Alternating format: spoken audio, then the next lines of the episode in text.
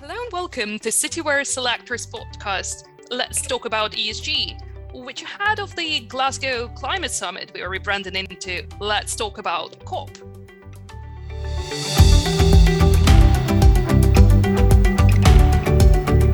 And joining me today is Wim van Hyfte, Head of ESG Investment and Research at Candriam. Wim, thank you for joining us today. Thanks for having me. COP26 is obviously a big deal, but in terms of what you expect will get done at the conference, especially from the asset management perspective, uh, what are these milestones that you are hoping to kind of like will, will, be achieved really?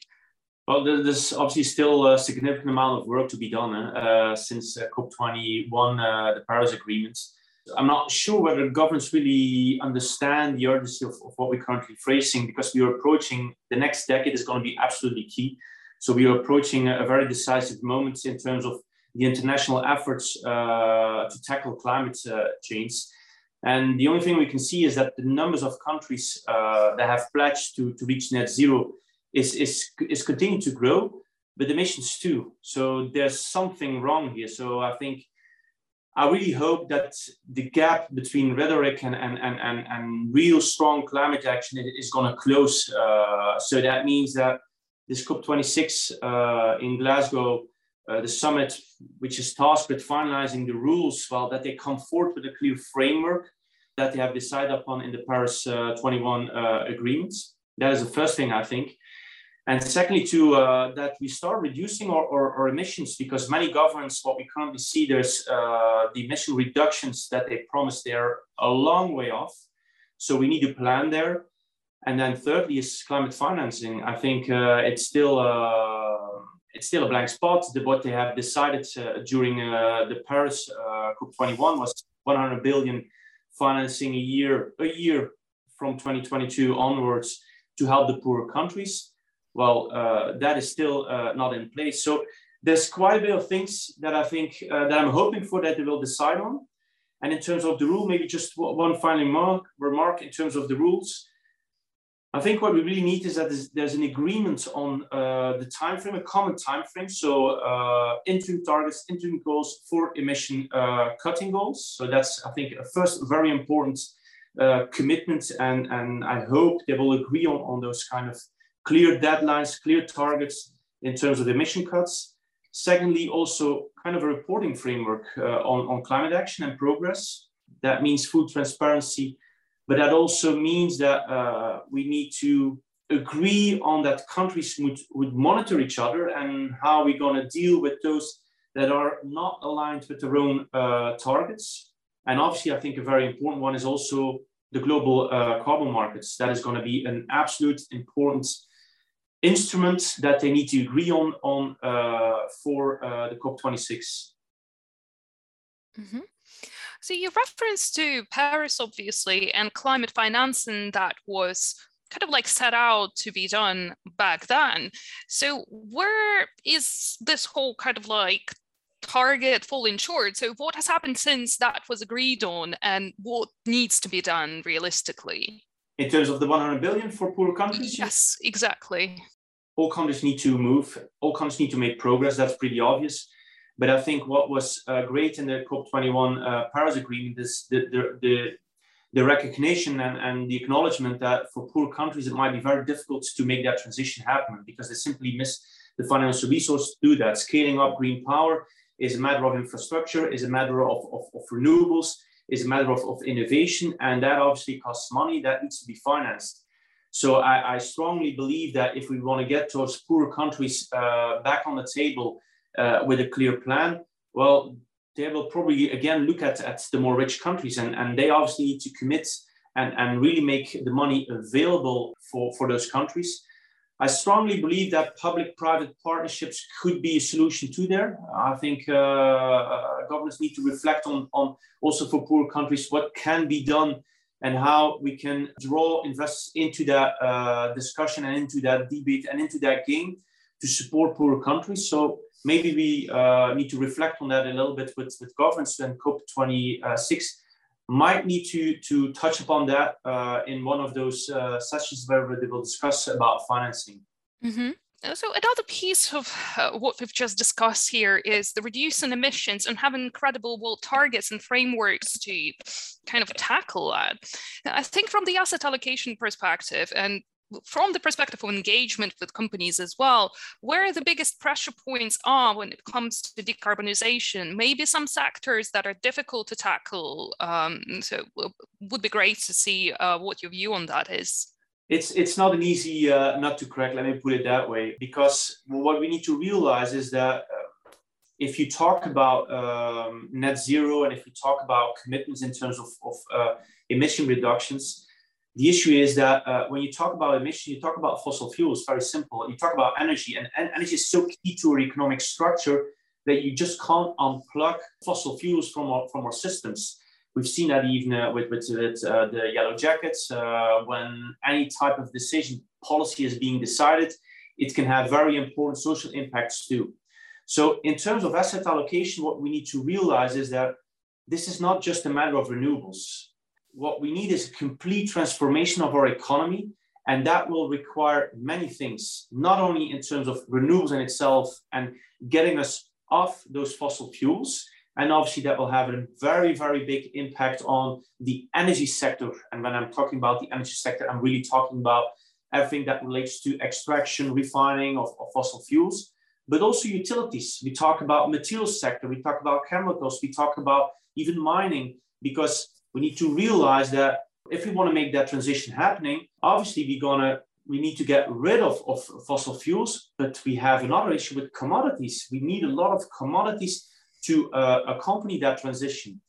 So looking at asset allocation, I would say that there's on, on one side, what we need to be conscious of is the risks, the, the risks you may encounter when you need to deal with climate change in your asset allocation. You see that in fixed income, in energy markets, high yield even, where there are a lot of issues with, with, with issuers. But it's not only about risk, it is also about opportunities. Uh, and I would say in terms of asset allocation, obviously, uh, when you look at opportunities, you look really across the full scope of opportunities that we see in terms of climate change. And that is obviously alternative energy, very obvious, solar, wind, hydro, offshore, geothermal, but also storage, energy efficiency is also a very, very important one. People tend to forget that energy efficiency will be a very important one to, to cut emissions. And then also sometimes adaptation. Don't forget that uh, we will need to adapt because the consequences are already felt across the globe. We need to find, uh, in terms of water, uh, companies that offer solutions uh, for water management, for, for more efficient use of water, recycling, circular economy.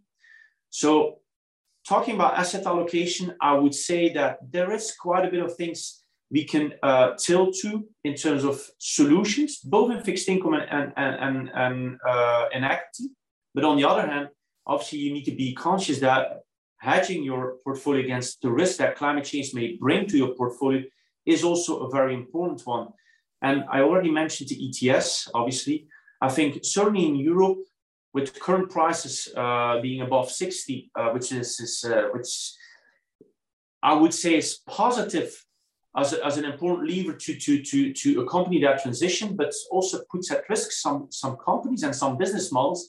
I think we need to realize that the ETS, from an asset allocation perspective, is also going to impact certain parts and segments of certain industries. And that is something we need to be very uh, conscious about. I'm talking about cement, I'm talking about steel, uh, I'm talking about utilities again. So asset allocation, yes, uh, more and more you need to consider climate change, but it goes definitely beyond just the more simple stuff that we think of, uh, alternative energy. It's much uh, broader and much comprehensive than that. And secondly, it runs across all asset classes. It, it's also in fixed income that we see it's even in more in high yield and emerging markets. So it's really about rethinking your full asset allocation and aligning it with, with kind of, you could say, the climate challenge. Mm-hmm. This is very interesting, Wim. What I'm thinking when kind of like I think back on what you've just said is actually what are the practical steps you can take? Because at Candriam, I know you're very active, well, both both on the strategy side, so introducing new kind of solutions in terms of investments to tap all of those new areas, being like renewables, but also storage, et cetera, et cetera. But also, I imagine if we are kind of setting out to decarbonize specifically carbon intensive sectors, that is the big engagement work that has to be done given all that complexity, basically, from the Candriam's perspective, what are you doing with that? And kind of like, what are the realistic steps you can take without being overwhelmed with all of this? That is a, a very, very good question. And I think the market uh, underestimates what net zero actually uh, means sometimes.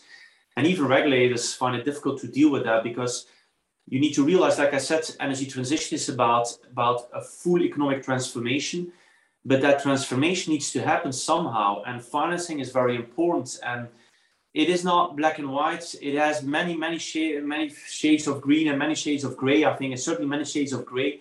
And this transition is also about supporting those companies that are i would say conscious first of all.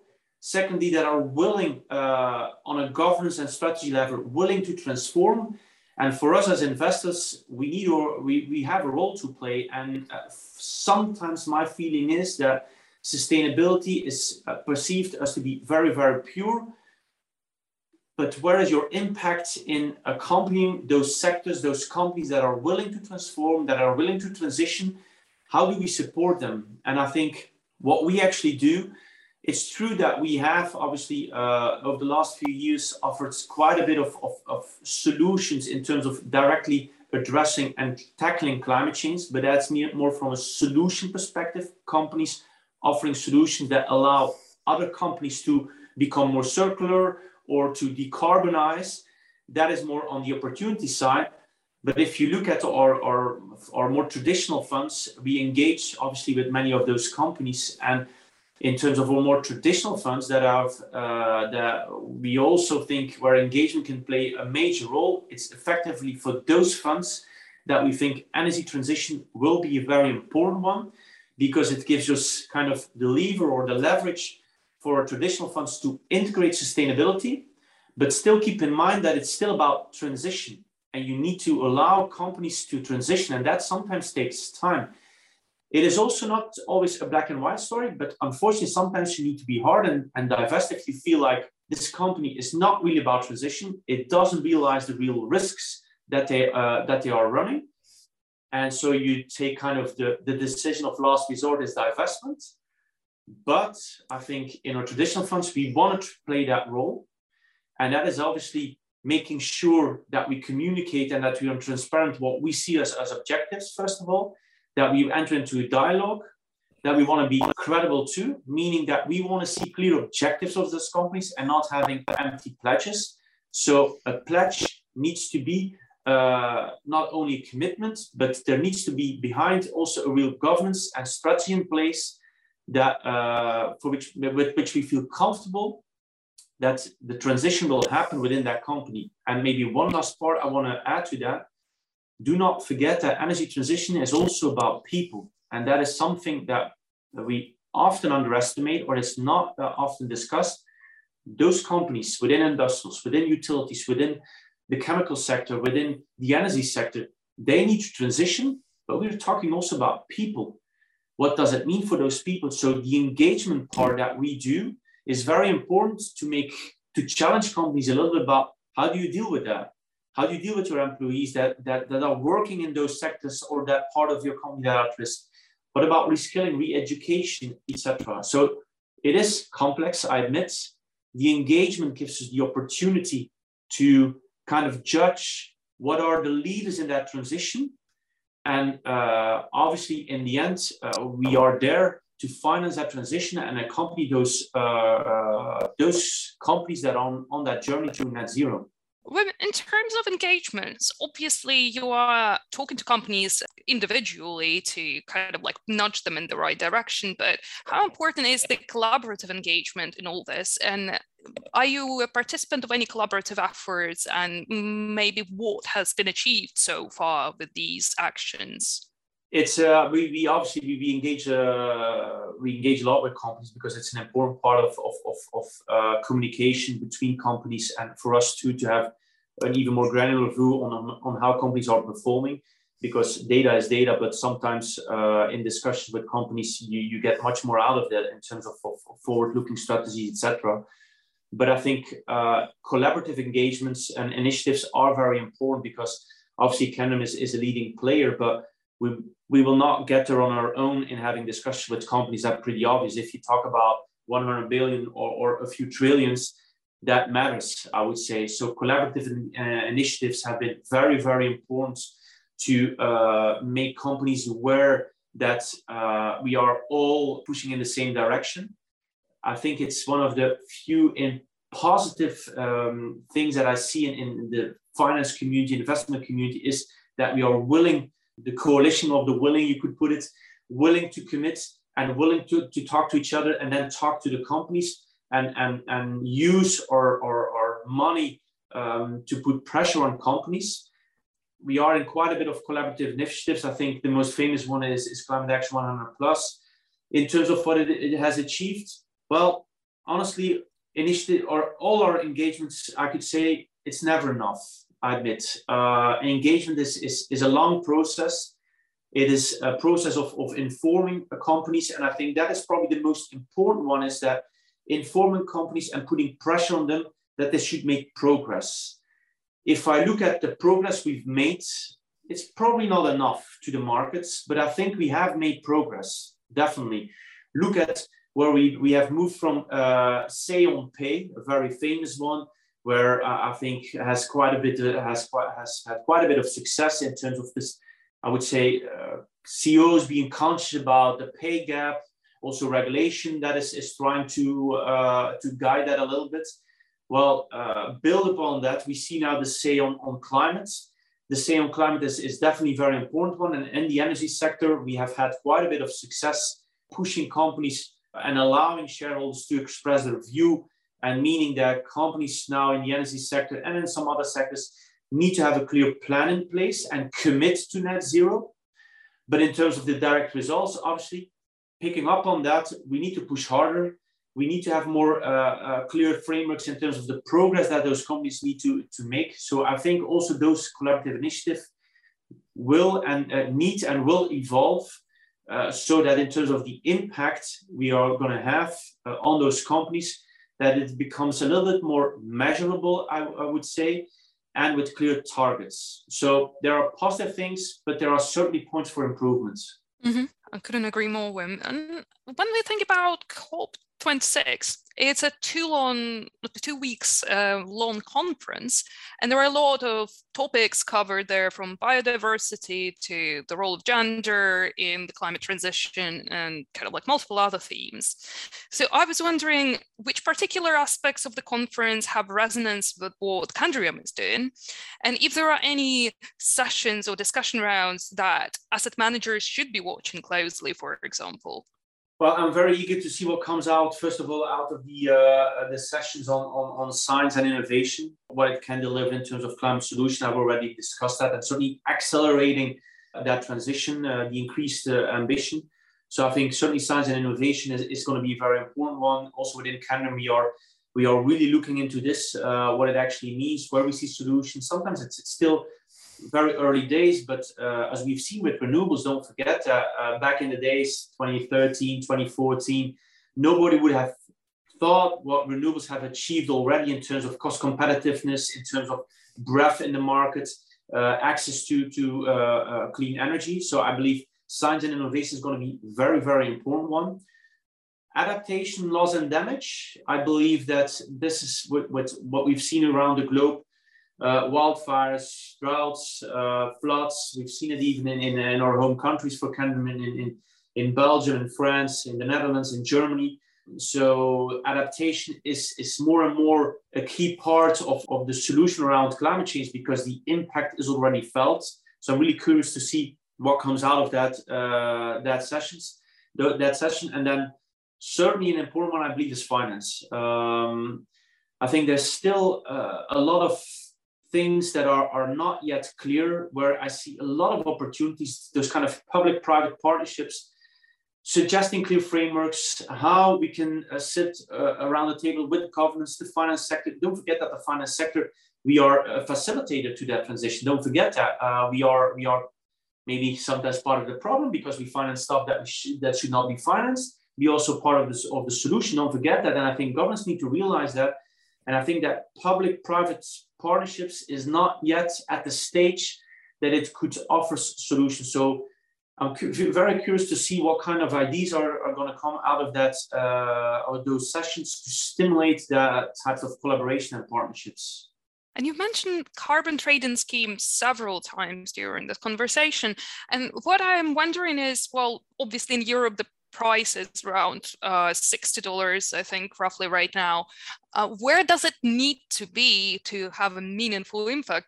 firstly and secondly if we were to kind of like increase that threshold will it have any kind of significant uh, impact on equity valuations for example i think carbon markets are, are a key instrument, but it's definitely not the only instrument. That's maybe, uh, let me already make that a very important mm-hmm. remark because um, we tend to believe that uh, it is market failure, uh, what we see in terms of climate change and in our economy.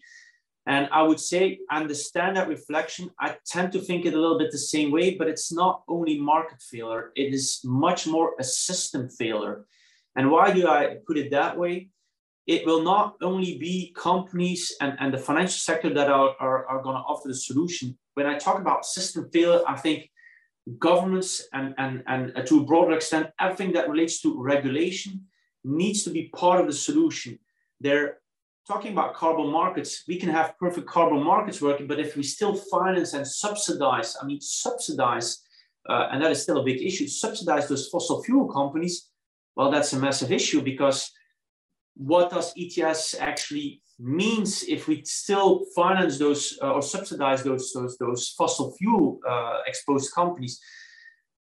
About grid infrastructure, there's a lot of things that needs to be done there uh, from, a, from a governmental perspective to, to accompany that transition. But to the back to the ETS, yes, I do believe it's gonna it can be a very important instrument, knowing that uh, the ETS offers many solutions in terms of you get financing, governments get finance from that, and I think could be used to uh, kind of manage the secondary impacts of an ETS, which is about the just energy transition, which is about companies being impacted, and some companies will be massively impacted. Don't forget that. But if you talk about an ETS that would work, it's pretty obvious that $10 uh, is not going to work. I think we are approaching now a price that is a first important step, step to having an impact. But there are many other things that we need to consider. Free allowances is an issue. Uh, the European ETS uh, is obviously the most ambitious one, but we have other ETS in the world. Uh, in China, price is too low. It covers only part of, of, of, of the sectors. So the ETS is an important instrument, but if we don't make the global ETS market work, we're not going to get there. Now, in terms of the price, it's a very difficult one because obviously a very easy solution could be like, okay, let's put the price at, at 200. And it will have obviously the, the impact that some people might feel uh, it should have, but it's it is naive to think that way. Our economy is simply not ready for that, and it would create massive economic and also social disruption.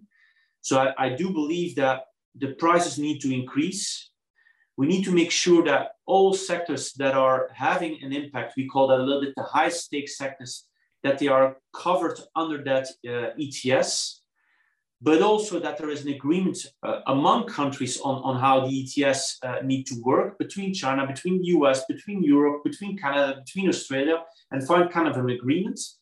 So there's quite a bit of stuff that needs to be done before we can talk about a certain kind of a price.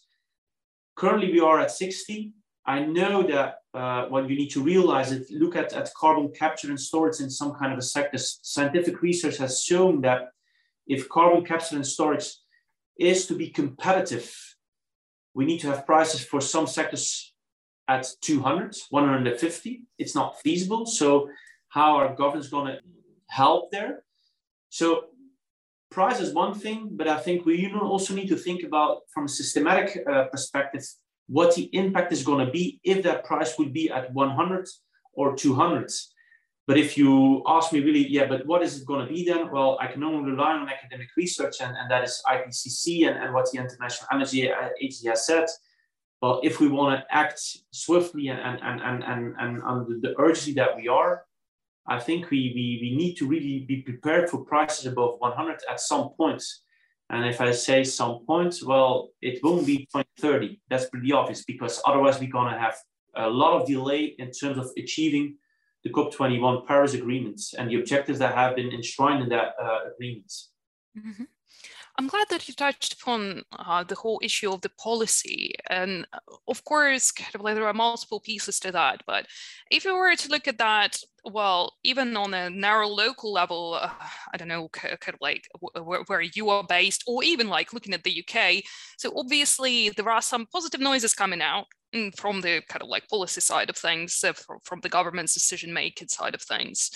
But if we were to kind of like start making first steps towards kind of decarbonization, achieving 2030 targets, 2050 targets, what do governments need to focus on first thing? Because there are multiple things, but like, of course, investors can't do it alone and they need some kind of support from kind of policymakers and regulators as well.